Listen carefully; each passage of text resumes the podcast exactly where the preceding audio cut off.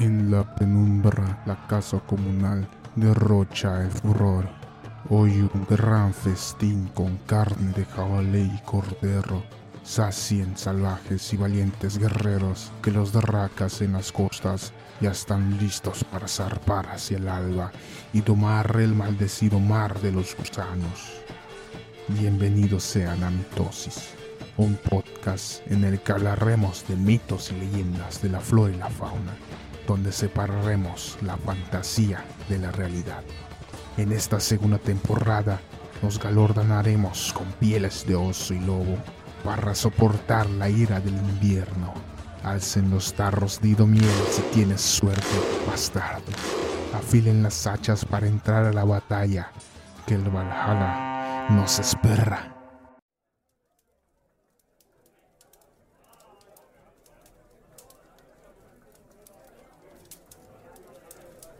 ¿Qué hay, gente? Bienvenidos de nuevo a un episodio más de Mitosis, el podcast donde les estaremos contando sobre leyendas y mitos, tratando de separar lo que es fantasía de la, de la realidad. Como siempre, aquí mi compañero, mi colega Osmar. ¿Cómo estás, Osmar?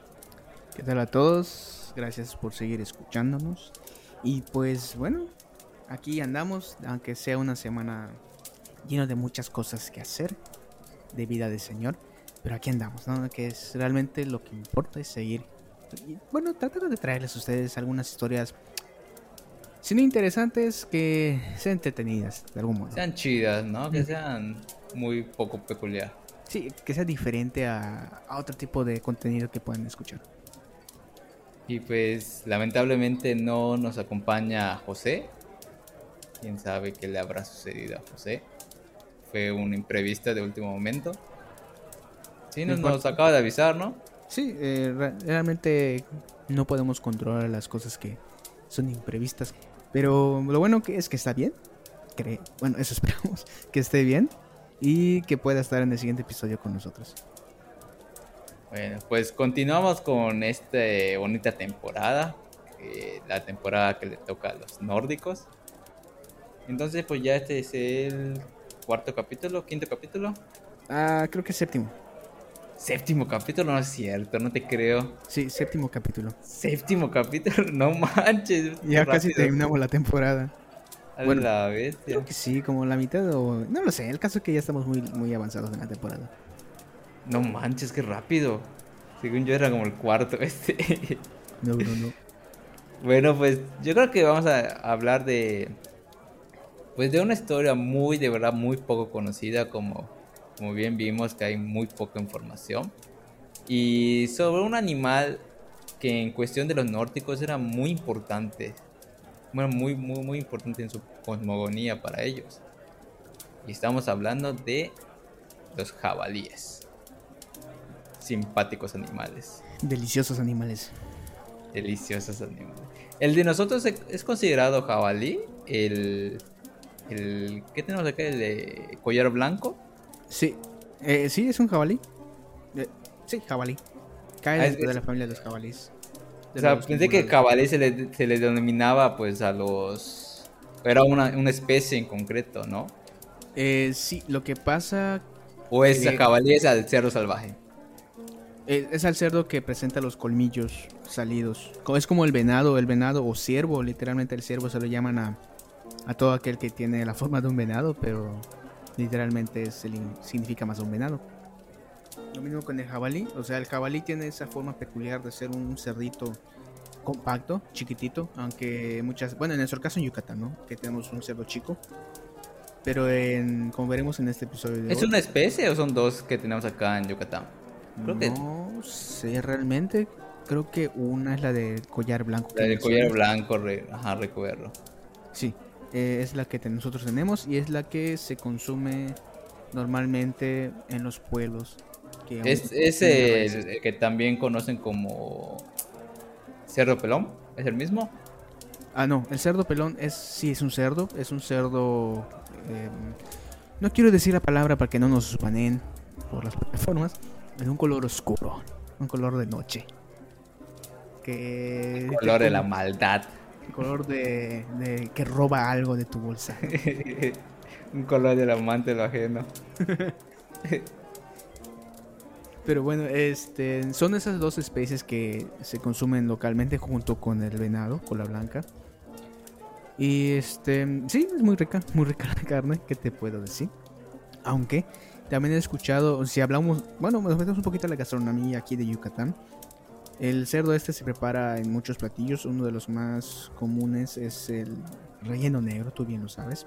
Es un platillo muy fuerte aquí en Yucatán que tiene muchísimo. Sí, qué rico, no manches. Oye, ¿viste la polémica del, del, relleno negro que salió de un restaurante? ¿De Pujol? Ah, de Pujol. Sí, sí, me Una mierdita nada. Y te cobran carísimo, güey. o sea, literalmente ahí solo te cobran porque estés sentado. Pero bueno, entonces te mencionaba que ese es eh, la, el modo de prepararse más común aquí en Yucatán. Y como veremos en el caso de los nórdicos, que esté cocido es lo principal, ¿no? Sí, que esté asado. Que esté asado, porque no, no tenían una gastronomía amplia. Simplemente que esté asado, que no esté podrido y se pueda comer es todo lo que les importaba. Pero sí era muy importante dentro de su, su gastronomía, dentro de sus festividades, dentro de todo, ¿no? Sí, no podía faltar el jabalí. No podía faltar este animal tan nutritivo. Yo creo que por lo mismo, por, por, la carne que les daba a estos seres. Y pues, obviamente, mientras más carne comía, más grande se hacía, más proteína y más músculos tenía. Así es. Pero bueno, tenemos aquí como el cierro jabalí como animal tangible o totémico, donde es importante en varias culturas alrededor del mundo. Como ya habíamos mencionado aquí, ya comentamos un poco de lo que, de lo que se consume en Yucatán. Pero pues tenemos aquí, por ejemplo, a la cultura china, que es un símbolo de suerte en el dinero y en las riquezas. Y para los escandinavos es un símbolo mágico importante. También entre los griegos el cerro jabalí era un tótem sagrado de fertilidad. Y para los nativos americanos lo tienen como un tótem de abundancia y riquezas al igual que los chinos. Es curioso que mencione la palabra tótem, ¿no? Como que si fuese no no una no una figura venerativa como puede ser, no sé, en otras culturas que un tótem es representación de animales venerados, sino más bien es como que la figura, ¿no? La figura del jabalí que, que la adoptan como tal. De hecho, en la China, que muy pronto tendremos igual una temporada de la mitología china, eh, están incluso en el zodiaco el zodiaco en el año del cerdo. El cerdo, de hecho, no se representa como un cochinito normal como creemos, sino que se representa con la imagen de un cabalí. Sí, o sea, este. Son muchas. Muchas virtudes por lo cual veneraban a este. a este animal en cada una de las, las diferentes culturas. Y más que nada es tanto por la fertilidad la abundancia y las riquezas, puesto que es un animal pues bastante chonchito, ¿no? O sea, bastante, bastante llenito. Sí. Entonces yo pues proveía mucho, mucho alimento. Y piel también, la piel era muy importante igual para los ah, escandinavos. Sí, cierto. De hecho se tenían esas, esas túnicas, ¿no? Para almacenar el, el calor y no sé si también lo utilizaban para la batalla también. Yo me imagino que sí, o sea, eh, vimos en el episodio de los Berserker que los Berserker adoptaban. Se supone que la creencia de ellos es que adoptaban la fuerza, la forma incluso del animal que visten. Y, para, los nórdicos, eh, pues de por sí el jabalí es, es, es, agresivo, ¿no? Sí, es muy territorial. Agresivo, no, territorial.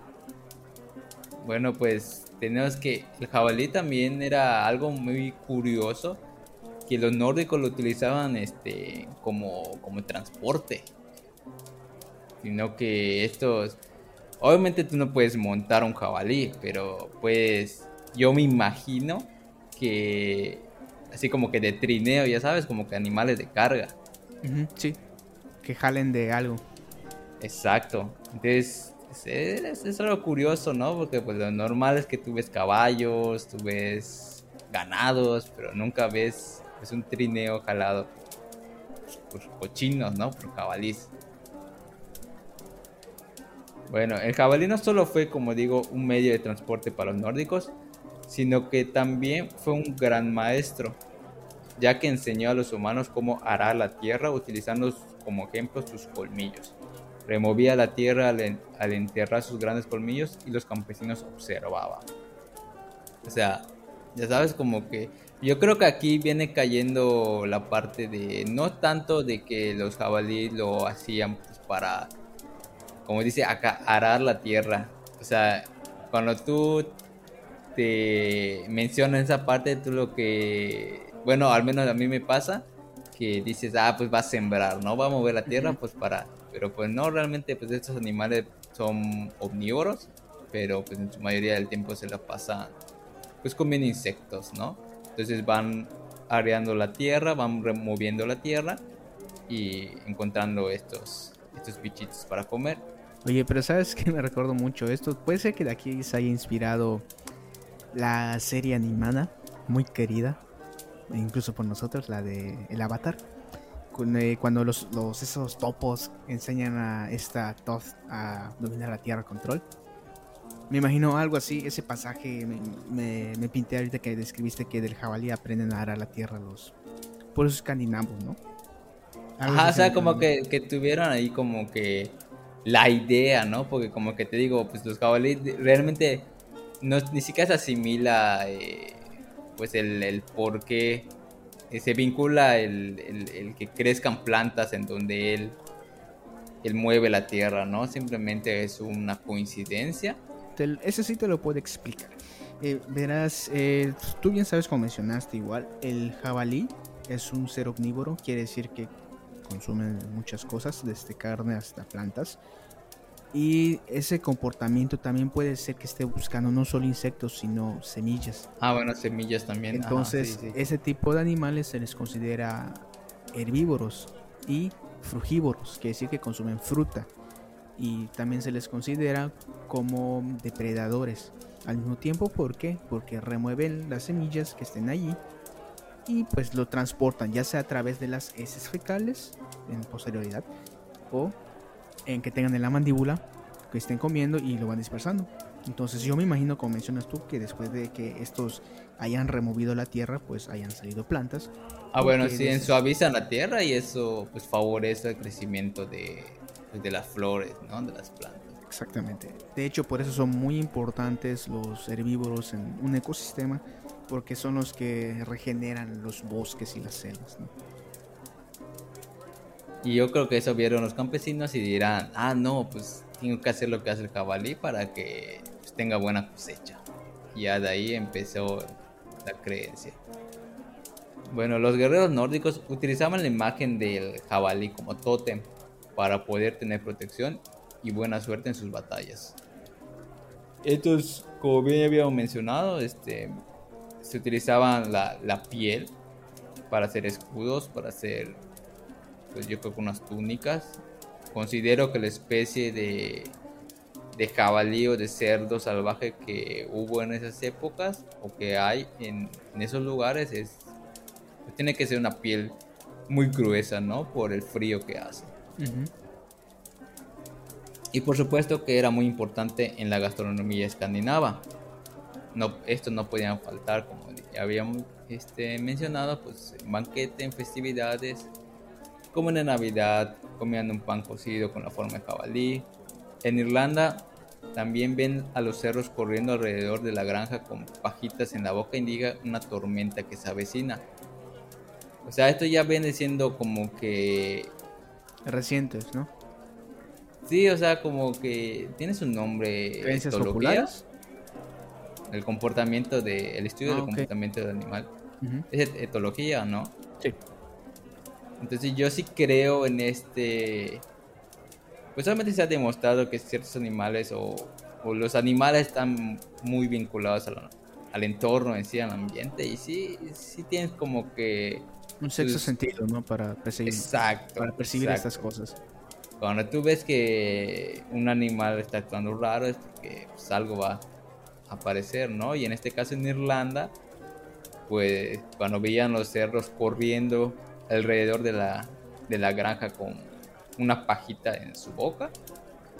Ellos decían que se avecinaba una tormenta.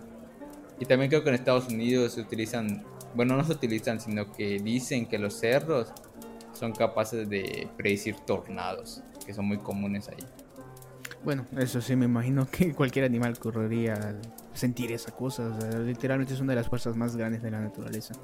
Ah, no, pero obviamente yo me imagino que, que lo advierten antes de que pase, no cuando esté el toda putada hasta nosotros, sí, por supuesto, por supuesto. De hecho, también estaba muy interesante una vez, eh, vamos a desviarnos un poco, de que las sanguijuelas detectaban eh, la lluvia. No me acuerdo en qué, parte del mundo. Las sanguijuelas como que cuando va a llover, eh, pues ellas están a, pues como que enterradas, ¿no? En el lodo y, y se empiezan a salir. Mm, Tienen ese comportamiento que cuando empiezan a salir es porque, pues, porque va a llover. No pues va a caer una buena lluvia. Tampoco nos alejemos tanto del comportamiento de algunas ranas y sapos. Eh, que cuando ven mencionas está a punto de llover, empiezan a cantar, que realmente es la, el comportamiento en reproducción que tienen estos animales. Obviamente con la lluvia pues salen estos animales y empiezan a buscar pareja. Pero la creencia aquí en Yucatán es que cuando estos, estas ranas y sapos cantan, están pidiendo, entre, entre comillas, la lluvia para que pues, hagan sus cosas, ¿no? Mm, pues sí, es que digo, cada, cada, cada especie tiene su vínculo con, con el entorno, ¿no? O sea, todos son capaces de predecir algo. Bueno, también en Irlanda también se dice que, el cerdo es capaz de, de predecir la muerte de su dueño, emitiendo un singular quejido. Eso sí no se me hace un poco extraño. Mm, sí, puede ser que sí, puede ser que no. Hay muchos animales que sí em, pueden predecir, no la muerte, pero de alguna otra manera sí predicen como que este cambio eh, ocurre mucho en los caballos también, en los perros también. Bueno, es que es eso que, por ejemplo, animales como perros y gatos que pues, están todo el tiempo contigo, tú dices, bueno, se crea como que un vínculo, ya sabes. Te pongo algo, Leo. ¿Qué te parece si nos desviamos un poquito para un episodio? Que hablemos sobre estas supersticiones de, de comportamiento de animales, ¿no? De catástrofes. sí, sería chido, sería chido recolectar estas experiencias con animales y, pues sacar un capítulo de eso, sería padre. Sí, sí. Tal vez el próximo capítulo no lo sabemos, pero sí en esta temporada. Bueno, eh, también dicen que aquí en Irlanda da suerte introducir un cerdo en la casa en la mañana del primero de mayo. No sé qué tienen los irlandeses con los cerdos, pero bueno, se ve que los adoran mucho creo que, bueno, en Irlanda hay muchos campos, o sea, es campo abierto. Lo, bueno, lo que te muestran en imágenes, no sé realmente, no he ido a Irlanda, quisiera ir, sí. Pero así como en varias culturas los animales de corral son muy importantes, me imagino que allí se cultiva mucho los cerdos. Y cultivar, pues me refiero a alimentar, ¿no? Bueno, la especie más abundante que posiblemente habitaba en esos tiempos, hablando de la era de los nórdicos, fue el jabalí, con su nombre este, científico Sus estrofa. Se trata de un mamífero artiodáctilo. ¿Esto qué quiere decir? Que cuenta con, con pares de dedos, o sea, con números pares. En este caso creo que tiene dos, si no me equivoco, ¿no? Sí, unas pezuñas. Unas pezuñas. Dos, dos pezuñas, o sea, como que dos, sí, dos, dos dedos, con, cada una con sus sus respectivas uñas o pezuñas. Su distribución regional se corresponde con gran parte a Eurasia y algunas zonas del norte de África, si bien ha sido introducido por el hombre en América y Oceanía. Está incluido en la lista de las 100 especies exóticas invasoras más dañinas del mundo, de la Unión Internacional para la Conservación de la Naturaleza. Me imagino mm. que por lo mm. porque es este pues omnívoro, ¿no? Eh, sí, no. Se adapta, se adapta fácilmente. Sí, y recordemos, bueno, un poquito de, ahora sí que metemos un poquito de ecología en, este programa. Es que cuando un animal no es de la región, o sea, no es nativo ni endémico ni todas esas clasificaciones, sino que es exótico, es introducido, puede causar un desequilibrio ecológico. ¿De qué manera? Eh, uno de los, de los casos más eh, impactantes en ese aspecto es en el de las serpientes pitones en Estados Unidos. No me acuerdo, creo que Mississippi era donde ocurrió esto. El caso es que eh, había una fiebre por tener estas serpientes grandes, estas pitones. Y cuando obviamente crecían demasiado, pues no la podían tener en donde la tendían y la liberaban en, pues afuera, o sea, que se vaya. Es que como piensan que, que es le, no saben nada acerca de lo de las especies y que son diferentes unas con otras, entonces ellos dicen, ah, es una serpiente, hay serpientes aquí, si hay serpientes aquí, entonces pues es de aquí. Sí, entonces imagínate, una, llega una serpiente más grande, más oportunista que otras especies nativas del lugar, pues hay lo que se llama el el desplazamiento, ¿no? El desplazamiento de especies, que especies que ya no son eh, o estaban en la cadena alimenticia más altas. Cuando llega un depredador más eficaz que el que está, desplaza al otro y desequilibra y causa obviamente que otras especies que dependían de esta o que regulaba tal vez una población, por ejemplo, no sé, de ratones, pues no, no esté y por lo tanto otras poblaciones aumentan, convirtiéndose en plaga. Y sobre todo cuando esta especie invasora pues no tiene ningún depredador. O sea, ahí se va, a seguir creciendo. Ese, es el principal problema, que como mencionas no hay un depredador natural en, el lugar, por lo tanto crece. Aquí en Yucatán tenemos el ejemplo clarísimo del pez león, que destruye todo, comete todo, ¿no? Entonces, es el, se trajo para que se supone es exótico o algo así, no me acuerdo. No, pero creo que el pez león, creo que llegó.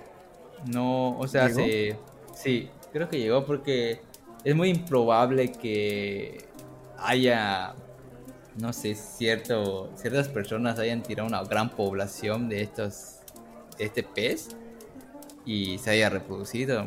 O sea, no es que tires una pareja y, y pues ya, ya desequilibras todo, ¿me entiendes? Como que... Y sobre todo en este ambiente marino que tú tiras algo en el mar y hay algo más grande y se lo come yo creo que sí llegó como que una población se, se, separaron de su, de su área de distribución y llegaron a estas a estas costas, si no me equivoco. Bueno, en mi lógica. Sí. En mi lógica es. Eh, igual pueden ser introducidas, como mencionamos, ¿no? En el caso reciente de estos políticos de aquí en México, que empiezan a liberar tilapias en lagos. Eso sí, ahí sí. Sí, ahí sí te doy la razón.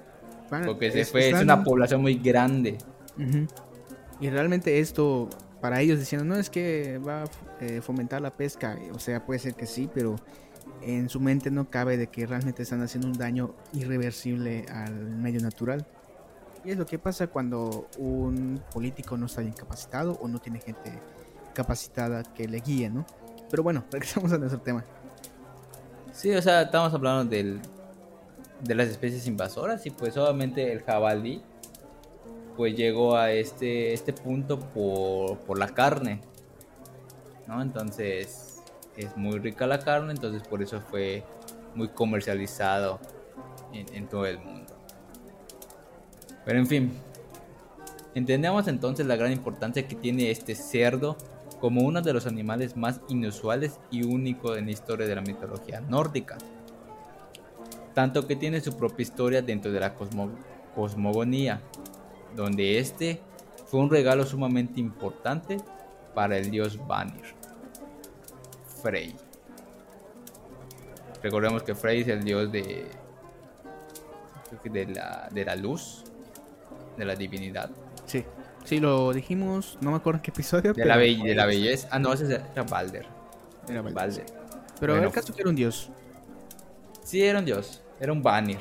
Recordemos que aquí hay dos tipos de dioses, los Aestres y los Vanir, donde los Vanir eran como que los más sabios, los más inteligentes, y los Aestres pues eran los más musculosos, salvajes, y, salvajes y agresivos.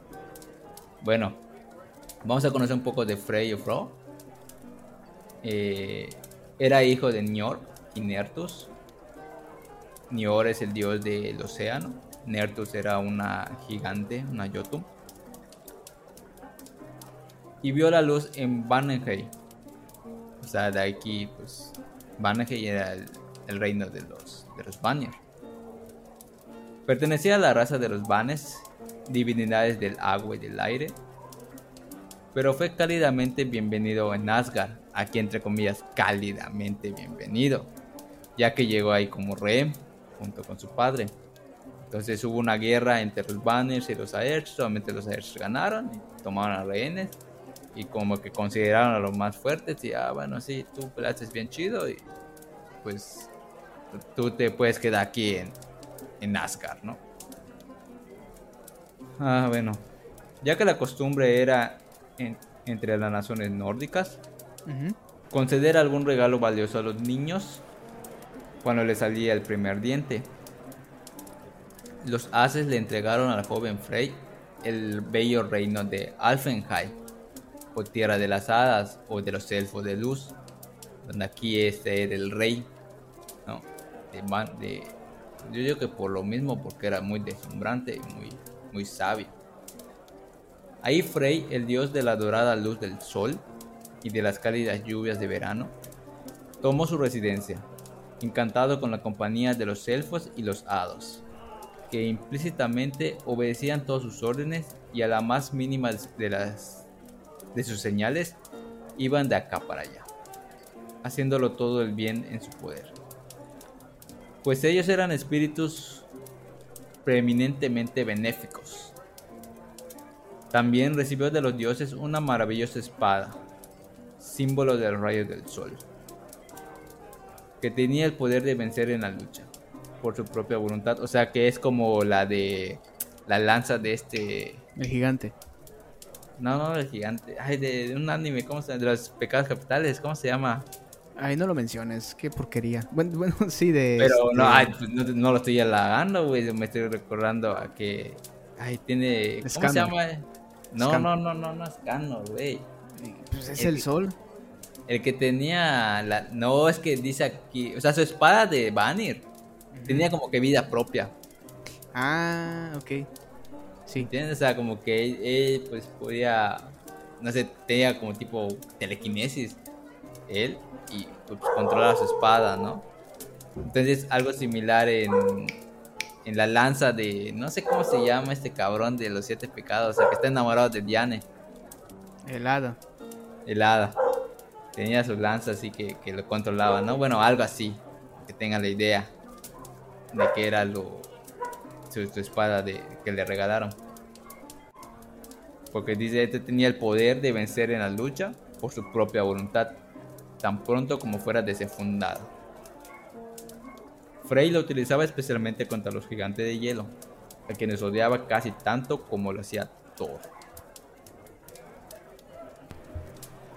Y ya que portaba su reluciente arma, a veces ha sido confundido con el dios de la espada Tyr que ese viene siendo igual creo que era un Vanir no era una Tier pero era el, era el dios de la valentía mm. Pero como siempre utilizaba pues solamente estaba en las batallas tenía su gran espada también Tyr bueno ya sabiendo un poco del dios Frey vamos ahora con nuestro personaje del episodio principal viene siendo el que Ajá. Me que obviamente se estarán pensando diciendo de que de qué madres están hablando si al principio estaban hablando de un cabal, de jabalís. De hecho, sí. Y de la nada metemos a Frey. Porque es que tienen así en la cabeza, ¿qué, tiene que ver Frey acá, no? Pero ¿qué tiene que ver? Pero pues revisamos con los jabalís. En este caso va a ser un jabalí de oro, un jabalí dorado, llamado Guñimbursti. Mm.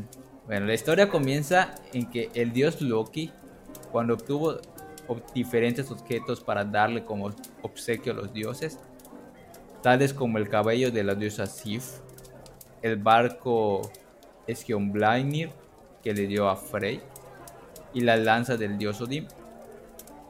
Entonces se encontró con los enanos Brook y Sindri y los enfrentó diciéndoles que él mismo apostaría su cabeza de que no tendrían la capacidad de conseguir o hacer objetos que pudieran alcanzar o rivalizar a la calidad de los que él le consiguió a los dioses. Y esto pues se consiguió, este, se volvió un reto para ellos, ¿no? Porque pues recordemos que aquí los enanos vienen siendo unas criaturas igual importantes en la cosmogonía nórdica, ya que ellos eran los, los herreros de los, de los mundos de ahí, ¿no? Entonces, pues me imagino que como chingados que no vamos a hacer algo algo Algo padrote, mejor. ¿no? Algo mejor, un maldito tramposo. Maldito falso un dios. Falso tío. Ni siquiera eres un tío. Chico gigante, todo pedorro. Y deforme para los gigantes. Bueno, estos enanos aceptaron el reto y se dedicaron a crear y forjar obsequios que sobrepasaran a los del dios Loki. Ellos decidieron que para el dios Odín le darían el anillo de Draupnir. Para el dios Thor fue el martillo Jolnir. Y para el regalo del dios Frey sería uno de los trabajos más importantes de estos dos hermanos, más importantes y únicos forjando el cerro de oro, que lo llamaron Gujimbursti. Malditos nombres complicados. Sí, yo desde un principio les dije que no puedo pronunciar los nombres, entonces ya deben saber que no. No lo van a escuchar de mí. Bueno, al iniciar el trabajo, Sindri decidió tomar una piel de un cerro y meterla en el horno junto con trozos de oro, indicándole a su hermano Brook que no quitara la vista y que se encargara de soplar hasta que él sacara lo que había metido a la fragua. Luego Sindri sacó de la fragua la piel de cerdo unida con el oro y luego Burr se encargó de terminar de trabajar con el fuelle y juntos terminaron creando a Gujimbursti, un cerdo que brillaba en la oscuridad. Ok, que no está muy alejada de, de la realidad. Ya ves que ahorita con todo se experimenta. Que está bien y está mal al mismo tiempo, pero es la única manera de avanzar. Y también creo que existen animales fluorescentes, ¿no? Los pollitos y esas cosas. Ay, sí, pobrecitos, güey. Malditos humanos que experimentan con los animales. Pero, pero en, en este, en este caso no, pues no fue un animal en sí, sino que es como que, yo entiendo que es como que una máquina. Sí, era. Eso entendí igual que lo describiste. Era como un. un Sí, porque dice aquí que metieron piel, ajá, metieron la piel del animal, o sea, pues, estaba muerto. Lo fundieron con, con el, este, Con oro. con el oro y no sé, ya sabes, aquí también tenía magia en cierta forma estos enanos y pues crearon crearon vida como que de la piel de un animal muerto y, y me imagino que los colmillos lo, lo forjaron, ¿no? Entonces realmente no experimentaron con un animal, sino que crearon un animal, un artefacto. De hecho, en palabras. Creo que tiene un nombre. Un nombre cuando es. Tal vez, tal vez ellos hacían alquimia. ¿no? Es alquimia venir haciendo entonces. Eh, spoiler alert. Podría ser. Eh, recordemos que la alquimia es una. No pseudociencia, sino que una, una ciencia ancestral.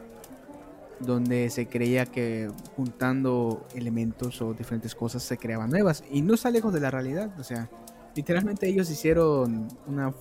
Fundieron el pelaje con oro y se puede hacer también. Sí.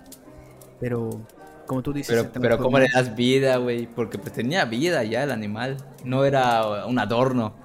Pues ahí entra lo que tú dijiste muy bien, magia. Ahí lo describe todo. La magia es lo que nos hace falta. De hecho, la magia es lo que nos hace... La magia en nuestras vidas es lo que nos hace falta para ser felices. Sí. bueno, Loki al ver los regalos que habían realizado estos enanos, se dio cuenta de que pues habían sido superados los que él había dado. Obtienen así la derrota y los enanos se quedaron con la victoria. Creo que sí llegan a cortarle la, La cabeza de Loki. la cabeza a Loki. Si no mal recuerdo, en las historias, sí le llegan a cortar la cabeza a Loki. Ahí muere Loki. No, no muere.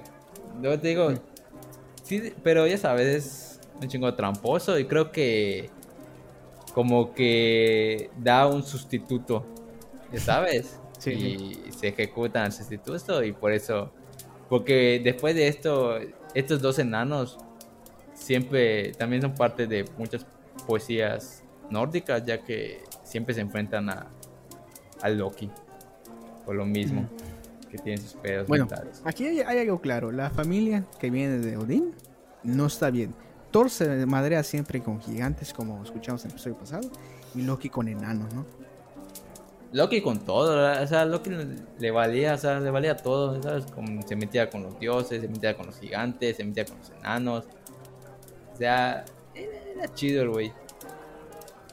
Que ¿Era no chido no- o- que no fue su este- serie. Ah, no, tampoco yo. Dicen que es muy bueno. Lo voy a empezar a ver. bueno, entonces estos enanos al terminar de forjar este obsequio, se lo entregaron al dios Frey. Le habían comentado que podría tener la plena confianza de que este cerdo podía correr en el aire o en el mar, sea de día o sea de noche.